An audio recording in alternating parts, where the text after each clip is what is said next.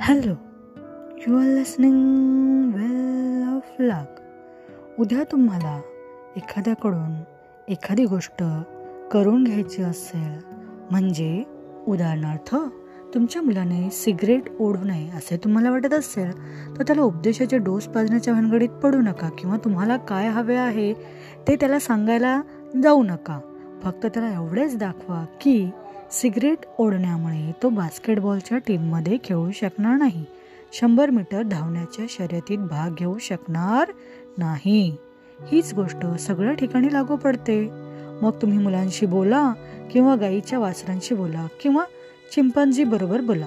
उदाहरणार्थ एक दिवस राल्फ फाल्डो इमर्सन आणि त्याचा मुलगा एका गाईच्या वासराला बळजबरीने धान्याच्या कोठारात शिरण्यासाठी भाग पाडत होते. सर्वसामान्यपणे लोक जी चूक करतात तीच चूक ते करत होते. ती म्हणजे ते फक्त त्यांना काय वाटतं याचा विचार करत होते. इमर्सन त्या वासराला ढकलत होता आणि त्याचा मुलगा त्या वासराला ओढत होता आणि ते वासरू त्याला जे हवे तेच करत होते. त्या वासराला हिरव्या कुरणात चरायचे होते त्यामुळे ते गवतात घट्ट पाय रोवून विरोध करत होते. एक आयरिश मोलकरीन दुरून हे अथक प्रयत्न पाहत होती. तिने ना कधी विद्वत्तापूर्ण पुस्तके लिहिली होती ना तिला मोठमोठे निबंध वाचता येत होते.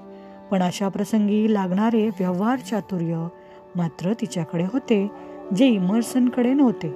ती जवळ आली तिने आपली करंगळी वासराच्या तोंडात घातली त्याला तिचे बोट चाकू दिले आणि त्याचवेळी त्या वासराला हळुवारपणे गोदामात नेले.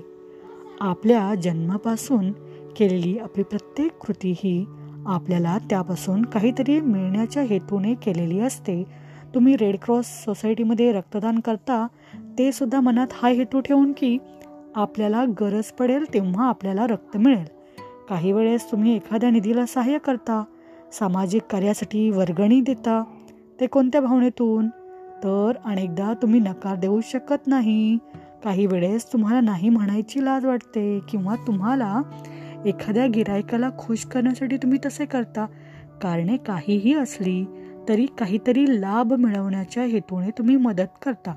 काही वेळेस एखाद्या संस्थेत पद मिळते तर काही वेळेस तेथील एखाद्या हॉलला तुमच्यापैकी कोणाचे नाव दिले जाते. थँक्यू.